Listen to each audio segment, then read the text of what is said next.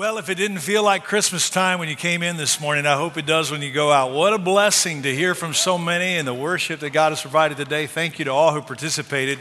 What a blessing, right? You'll notice uh, one thing about Kingsland, we have made a strategic uh, decision. We don't have one night of a big Christmas spectacular. All through the month of December, every Sunday, every worship service, every venue that we gather, we're going to do something special for Christmas. And so I hope that you got a taste of that today, and we'll invite your friends and neighbors, loved ones to be with you as we continue Christmas at Kingsland. And that'll be the same in the courts and the North Katy campus and everywhere else God has been so good to us. Well, normally at Christmas time, we pause and we usually do a mini series related to something about the Christmas story, whether it's the wise men, the shepherds, uh, something like that. And and rightly so. There's no greater story, right? Than that God loved us enough to enter our world through his son Jesus Christ. And we're going to continue talking about that, but this year we're going to do it a little bit differently. We are going to continue our series that we've been in, looking at the fruit of the Spirit, found in Galatians chapter 5. This, uh, these aspects of life in Christ when we're walking in the Spirit of God that give us the bandwidth to do certain things. And we're going to look at three probably come up more at Christmas time than any other time, and those are love, joy, and peace. We're going to begin today with the topic of love. Look with me at Galatians 5 22. It says, But the fruit of the Spirit is love, joy, peace, patience, kindness, goodness, faithfulness, gentleness, and self control. The law is not against such things. And so we're going to hone in on love today.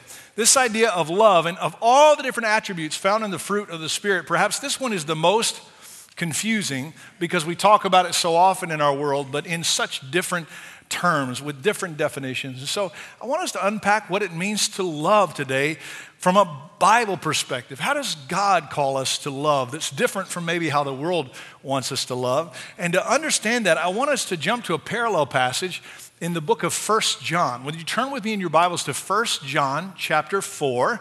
Not the Gospel John, but later on the letters that John wrote. First John. So you can go to the end, Revelation, and take a left, and you'll find it there. As you're turning to First John chapter 4, let me share a couple of items with you you need to know. Uh, first of all, this week, December the 8th, this Wednesday, we have Christmas Blast right here at the Central Campus. Both campuses will combine here, and we will welcome thousands of our neighbors here. We'll have snow and sledding outside. We'll have rides and activities for the kiddos. We'll have lots of fun. And, we'll also have what we call Shop with a Purpose. I believe there's 19 different vendors who'll be here this year under the big tent. And these are our mission partners that have developed crafts or are selling something to, to help fund the different missions projects around the world that they're a part of. And so you can enjoy Christmas shopping for your friends and also bless a ministry in amazing ways. So even, if, even if you just come so you can meet our neighbors neighbors, I hope that you'll come and make them feel welcome. It's going to be a special, special time. And then, as you uh, have heard us already talk about, we set aside the month of December every year to focus on the privilege we have of participating in mission work all around the world. And so I'd, I'd, like to think every month is Missions Month at Kingsland, but this month we literally set aside to just think about what the Lord has done. You, uh, if you're a member, have already received in the mail our booklet for the year, Hope for the Nations. And uh, if you haven't, you can pick those up in the hallway here. I hope you'll take it with us. Take it with us. It tells you all about the different mission projects we're a part of all around the world and some of the things that are coming up. Really excited about. So I hope you'll take advantage of that. All right. First John chapter 4. And what I want to do today is look at some secrets about biblical love that might surprise you. In fact, they really create a contrast between what the world calls love and what God calls love. And, and we see the first one beginning in verses 7 and 8. Would you look on as I read? Dear friends, let us love one another because love is from God. And everyone who loves has been born of God and knows God. The one who does not love does not know God because God is love. So it says right there the first secret of understanding biblical love is this you need to understand the source of love. He says it right there in verse 7 love is from God. And then he goes a, a step further in verse 8 and he actually says, God is love. So we can't really understand love unless we understand God, God is the source of love. Listen, anyone can love people. Why is that? Because they've been made in the image of God. Whether they know God or, or love God, they, they, it's been written on our hearts. And so everybody inherently understands that. You can go anywhere in the world, in any different culture, and they may, they may express love differently, but there's, there's an esteem and a value of love anywhere. I love that God's brought the nations to Katy and to Kingsland, but there's something about love that's quite special. In fact, can I tell you something? In the last service, sitting right back there, I met a family of eight. And uh, it's an amazing story. Remember a few months ago when it was all over the news about what was happening in Afghanistan and the, the refugees came here? And some of you who are part of Kingsland have been noticed, know that um, along the hallways the last couple months we had supplies stacked up that you brought so that we could share love, the love of God with them. And some of you volunteered to drive them from the airport. We continue to just walk alongside uh, these refugee families who came, many with nothing here. There was a family of eight sitting right back here, a Muslim family that two months ago was in Afghanistan, never set foot in a Christian church, but they heard about this place called Kingsland. They kept showing them God's love, and they said, We just have to see this. And they were here today because of the love of God. Do you see? That is a universal language that God has given us.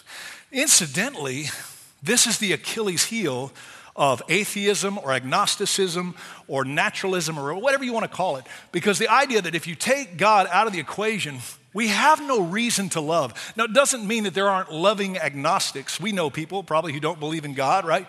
Who are loving. You can be loving, but you don't have an ought. You, don't, you can't really explain a reason why. Because if we're all uh, a part of microbial processes and that's how we became, then there's no explanation for love. Love must come from God. And the fact that there is love is evidence for a creator God, don't you see? Uh, because you could uh, even make the argument well, the reason we love is because we're going to survive if we care for one another in community. Well, by definition, that's not really love because that's really more about self preservation. That's not love. I, I've met several people through my life who came to faith when they had children because they realized there's no natural reason for me to have this kind of affection for someone. I'd literally give my life for this little person. You see, there's something about love that comes from God. When we understand that, now it helps us to contextualize this thing that God has given us. Love has a source, and the source is God. Incidentally, this also means that as we know more of God, we have more capacity to love.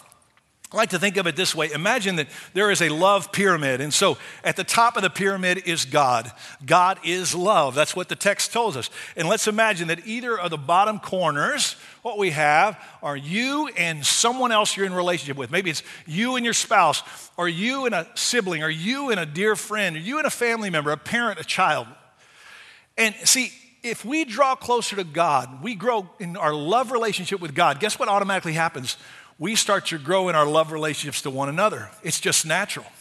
But conversely, if we, if we lose that understanding of the love that God has for us, we naturally end up moving away in our other horizontal relationships as well. That's how it works. Why? Because God is the source of love. That's the source of love. Let me tell you another secret in this text. I want you to see the selflessness of love. The selflessness of love. Now, to appreciate how selfless love is, you need to understand the Greek word that Paul used in Galatians 5, and it's the same word that John uses in 1 John chapter 4. This is a Greek word that means, uh, it, it is agape. Agape. Agape means sacrificial love. This isn't just a desire or a feeling, it's a sacrificial love. If you have affection for somebody, because of what they give to you, that is not agape love. Do you understand? That's not biblical love. So, in a way, to say selfless love is redundant. It's like saying Lake Tahoe. Do you know Tahoe means lake? So you're saying Lake, Lake. Or the Los Angeles Angels. Uh, Los Angeles means the angels. You're saying the angels, angels. And so when we say agape, agape love, we're being redundant. Agape love is selfless love. That's what it is. That, that's the heart of it. So, what's the opposite of love? It's not hate. The opposite of love is consumption. Consumption. well, I love you, but what I'm really saying sometimes is, you're just going to give me something, and so I have affection for all that you give me. That's not biblical love at all. It's like the difference between a gift and a bank. So if I find you after the service today and I say, I just want you to know how much I love you, and so I, I just want to give you a gift, and I give you a, a gift, a monetary gift, you say, Thank you so much, what I owe you? And I say, Nothing. That's the point. I just want to show my love to you, right? Now, contrast that with if I go later on today to the ATM machine at my bank and I put my card in and type in a number and spit some money out, I'm not going to call in and say, You're not going to believe how much the bank loves me. Man, they gave me some money. I just put my card in and they gave me some money. She's to say, No, that's not love. Why? That's just a transaction. They're just giving you your money back. In fact, even more, if you borrow money from a bank, they're not saying, I love you. They're saying they want more back than what you gave them. And, and that's how a lot of people consider love this transactional thing. Well, I'm going to give you something and maybe I get something back and we'll pretend like that's love. No, that's not what the scripture has to say at all. You see, love is not a reciprocation, love is the standard of selfish, selflessness. In fact, the example that's given in scripture is Jesus. Look at verses 9 and 10. God's love was revealed among us in this way God sent his only Son into the world so that we might live through him. Love consists in this not that we love God, but that he loved us and sent his Son to be the atoning sacrifice for our sins. That's the essence of Christmas, isn't it? Love. God knew we had this broken world. We were sinful people, hopeless on our own. We couldn't have access to the Lord. And so God entered into our broken world to give us uh, access to the Father by the sacrifice of Jesus on the cross. You see, that's love. So he says we need to love one another. And here's the example in verses 9 and 10 it's, it's how Jesus has loved you. And it's a completely selfless love. There is no logical reason for Jesus to have done what he did apart from love for you. That's the love that we have as a standard. It is selfless love. Can I say a word to single men, single women in the room? If you're in a relationship where everything's give or take, where, where the only time that affection is shown to you is when strings are attached, that's not love. You need to get out of that relationship. That's debilitating, and it's not a reflection of the Heavenly Father. And married people in the room, we have been given this privilege of reflecting the image of God's love to one another and demonstrating selfless, kind love. In fact, hey, listen, God may put people in your life who don't know about that love, and you're just going to pour into them and they seem unlovable. You need to do that, but you can only do that if you have a base of healthy love and relationships from the Lord and other relationships in your own life. That's what God has invited us to do. We see selfless love here. Do you see? My natural instinct is to show reciprocal affection, but my supernatural opportunity is to demonstrate sacrificial love. We see the source of love, we see the selflessness of love, and finally, I want to show you the reason for love. Now, some of you are thinking, Pastor, you couldn't come up with one more S word, you know, so you can finish out your outline. The reality is, I looked at thesaurus.com and everything trying to come up, but I wanted clarity instead. And this is such a powerful point. That's the, that's the word that really tells it. The, the, the, the result of our love, the reason for our love, the way that we can reciprocate is born out of what we see in this text. And, and it all comes out of verse 11. Listen to the power of this verse. Dear friends, if God loved us in this way, what way? The way we just read about.